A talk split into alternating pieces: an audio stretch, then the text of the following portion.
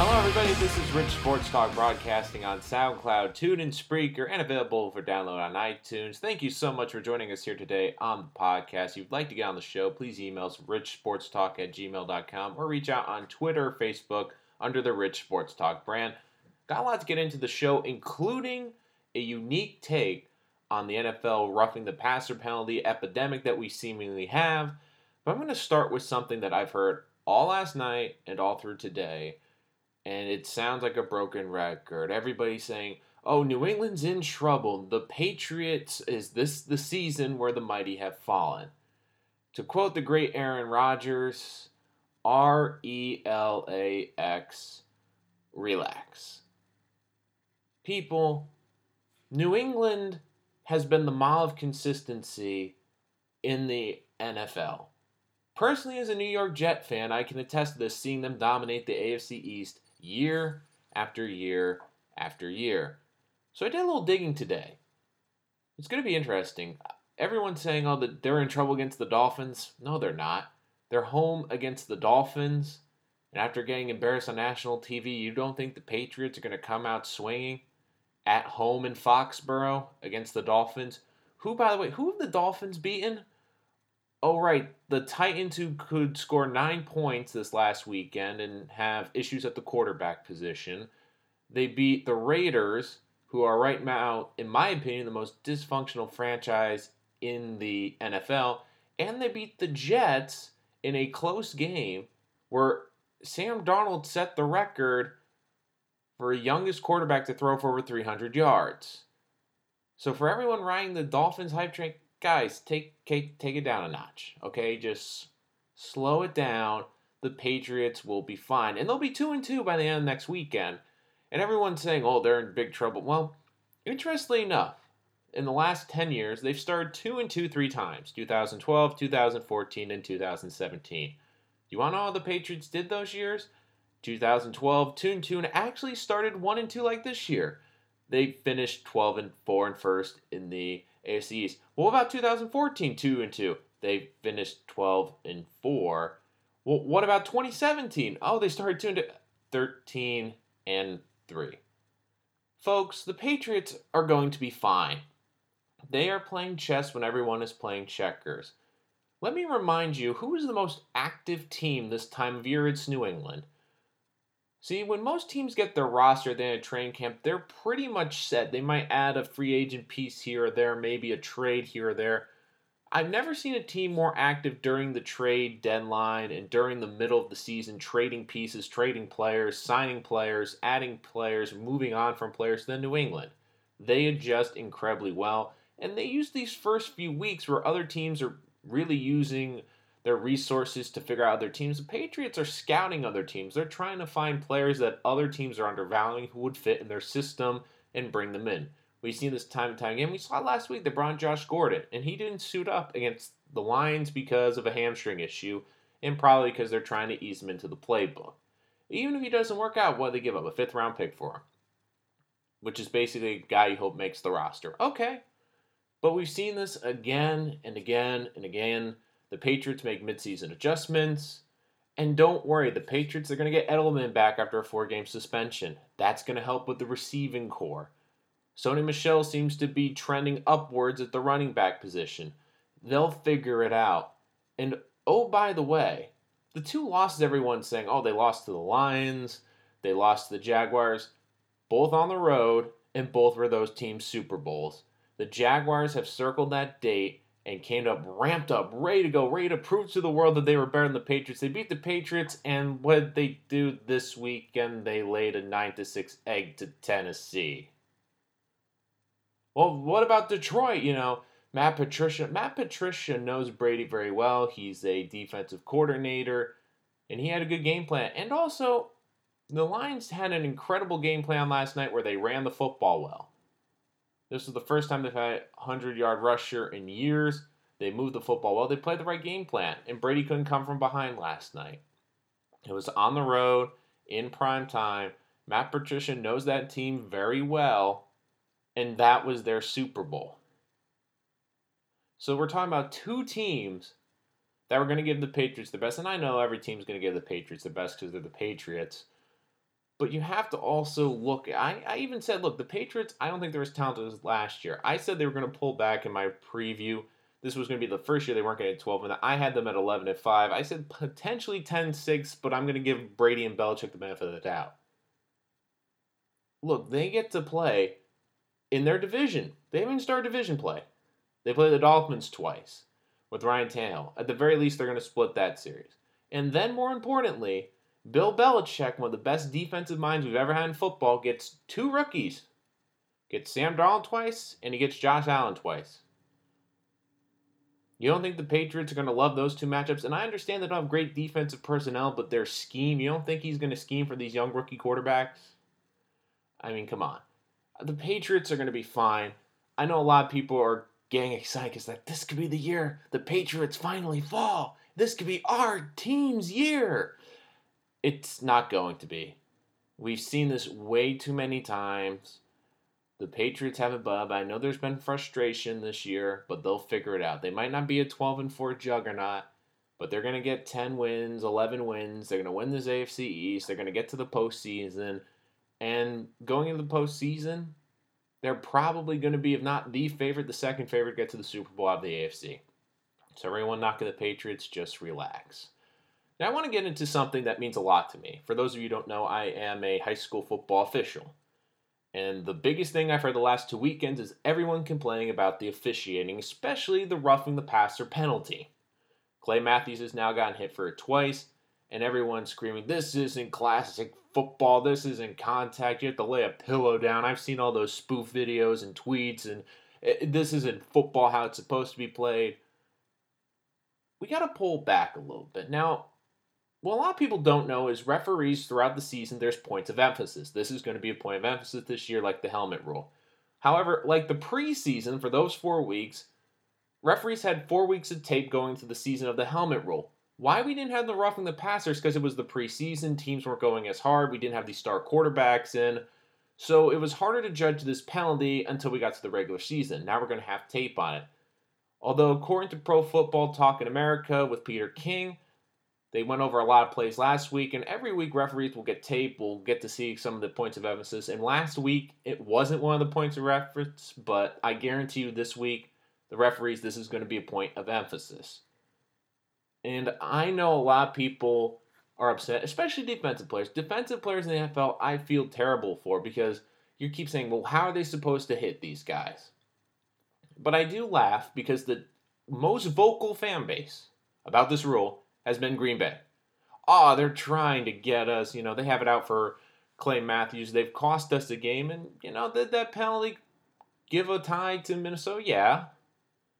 But Green Bay, look in the mirror. Do you know why this rule is in the rule book? It's so a team like yours does not lose their franchise quarterback. Okay? It's so we don't lose these franchise quarterbacks and we've seen it in the NFL. Football is better with the star quarterbacks. Look at yesterday. Drew Brees and Matt Ryan, 37 37, going to overtime, an absolute shootout. You cannot tell me that wasn't one of the most exciting games you've seen in a long time. That Ben Roethlisberger Patrick Mahomes duel the weekend before, you can't tell me that wasn't great football. Or would you rather watch a 9 to 6 defensive struggle against the Jaguars and Titans. Yeah, it's unwatchable, isn't it? And everyone keeps saying, oh, football was better then. Football was rough. It was tough. It was a man sport in the 80s and 90s. Do you know what we have now that we didn't have back then?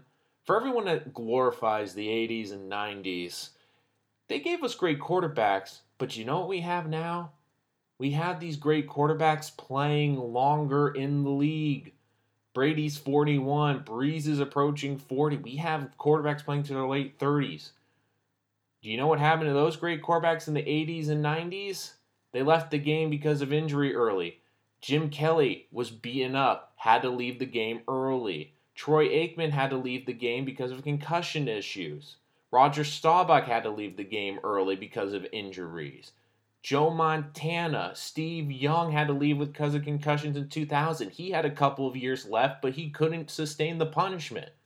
So for everyone telling me how great that previous era was, all those quarterbacks left early and had good years left, but they took such a pounding they couldn't keep going.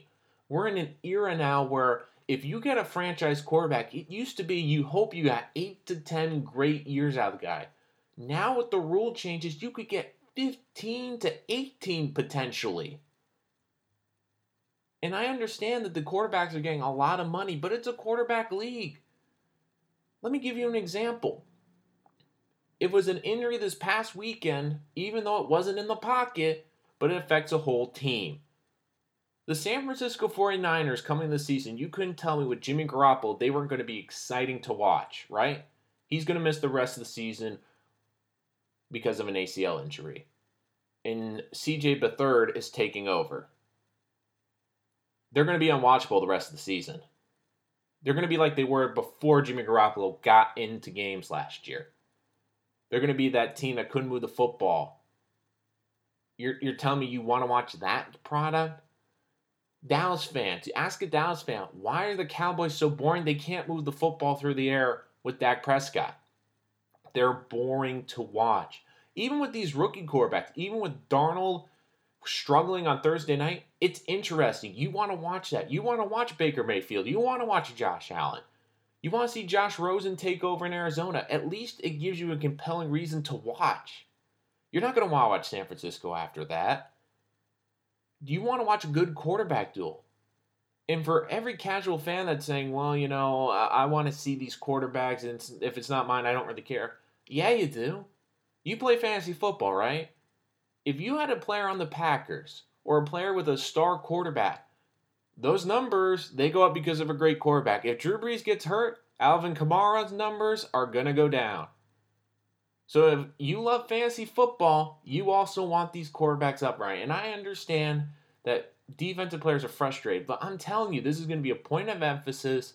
Defensive players are going to have to learn. I think that they're going to be more strict and they're going to look for the actual lifting like a suplex they're going to pay more attention to this in the referee meetings. It's going to take adjustments. And early, when you get a new rule for referees, we are taught by nature to throw it. We are taught to throw the flag and call the penalty. Part of the reason is we get film and then we can study that film and move forward because we have an idea. We see what is acceptable and what to call where it's okay, maybe didn't have to throw the flag there. But the whole reason is we want to protect these great quarterbacks. People talk about the ratings declining in the NFL. Do you know why the ratings declined? One of the big reasons wasn't the kneeling, it wasn't the protesting, it was because the quarterback play was awful. How many quarterback injuries did we have last year? In three of the biggest primetime games last year were with Green Bay without Aaron Rodgers. People really wanted to tune in to see the Green Bay Packers who without Aaron Rodgers were the Browns basically play on primetime TV. No, you, you tune in for Aaron Rodgers. How many people turn off Sunday night football when Aaron Rodgers got hurt? You're like, oh, this game's over. It's 20 nothing. And then if you were looking on Twitter and say, oh my God, Aaron Rodgers is back in, you went back and you watched that amazing conclusion because of great quarterback play. But if the quarterback gets injured, like Jimmy Garoppolo did, and you know it's not in the situation where the rule is, that team's going to be unwatchable. How many teams can lose their star quarterback and be viable, but more importantly, be interesting to, for the viewing public? Not many. Maybe two or three. Ask Eagle fans after yesterday. Carson Wentz looks pretty good coming back, right?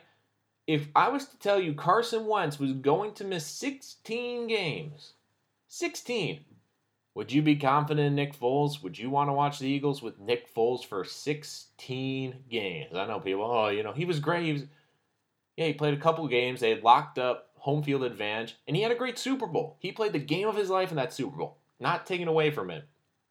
But, Eagles fans, if I was to tell you Nick Foles was out for the Nick Foles was your quarterback for the entire year and Carson Wentz was out because of an injury for the entire year, be a little bit different, wouldn't it? Tom Brady was out, Patriots would be unwatchable. Ben Roethlisberger was out, Steelers would be unwatchable. Although, actually, they might be watchable because they're a complete soap opera right now. But in terms of on the field, they would be unwatchable. Folks, I understand that you're frustrated, especially fans that these calls are going against. I understand that. But you have to understand where the referees are coming from. These first few weeks, it's trial and error. They are taught to call it, be on the safe side and call it. So when they review those calls, they have film and tape to go over so they make sure moving forward they get the call right.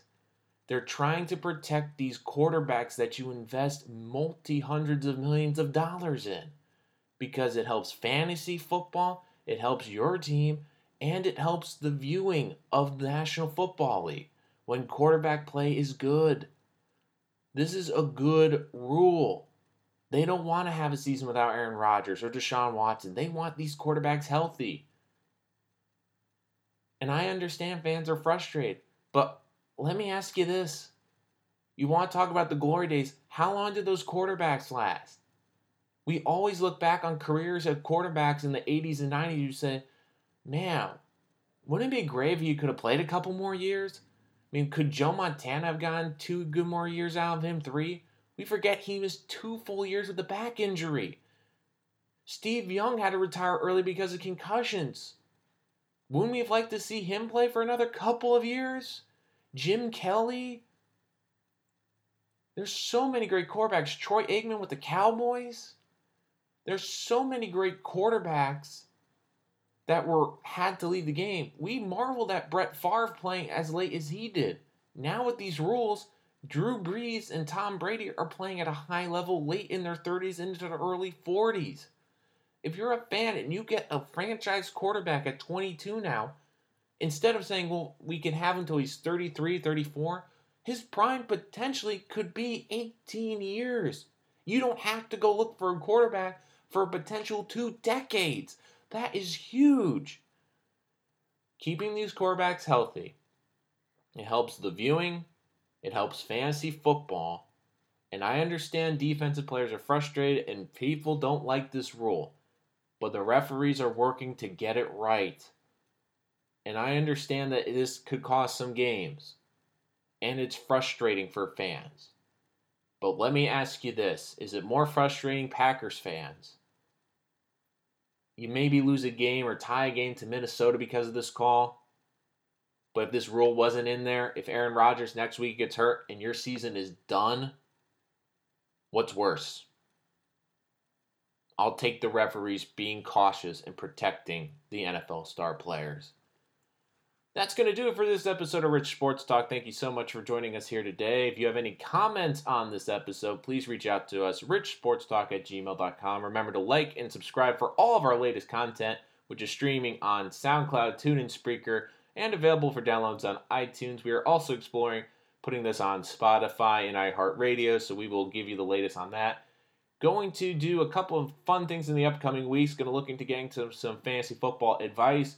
And after week four, we're going to have a fun special. We're going to do our hot seat tracker. I'm going to do this at every quarter mark in the season, who I think are the top five coaches on the hot seat, and see how that progresses throughout the season. We're going to have some very interesting ones, especially with a couple 0 3 starts. So that will be coming next week. We make sure you like and subscribe so you don't miss that episode. It's going to be a good one. Once again, thank you so much for joining us here today on Rich Sports Talk.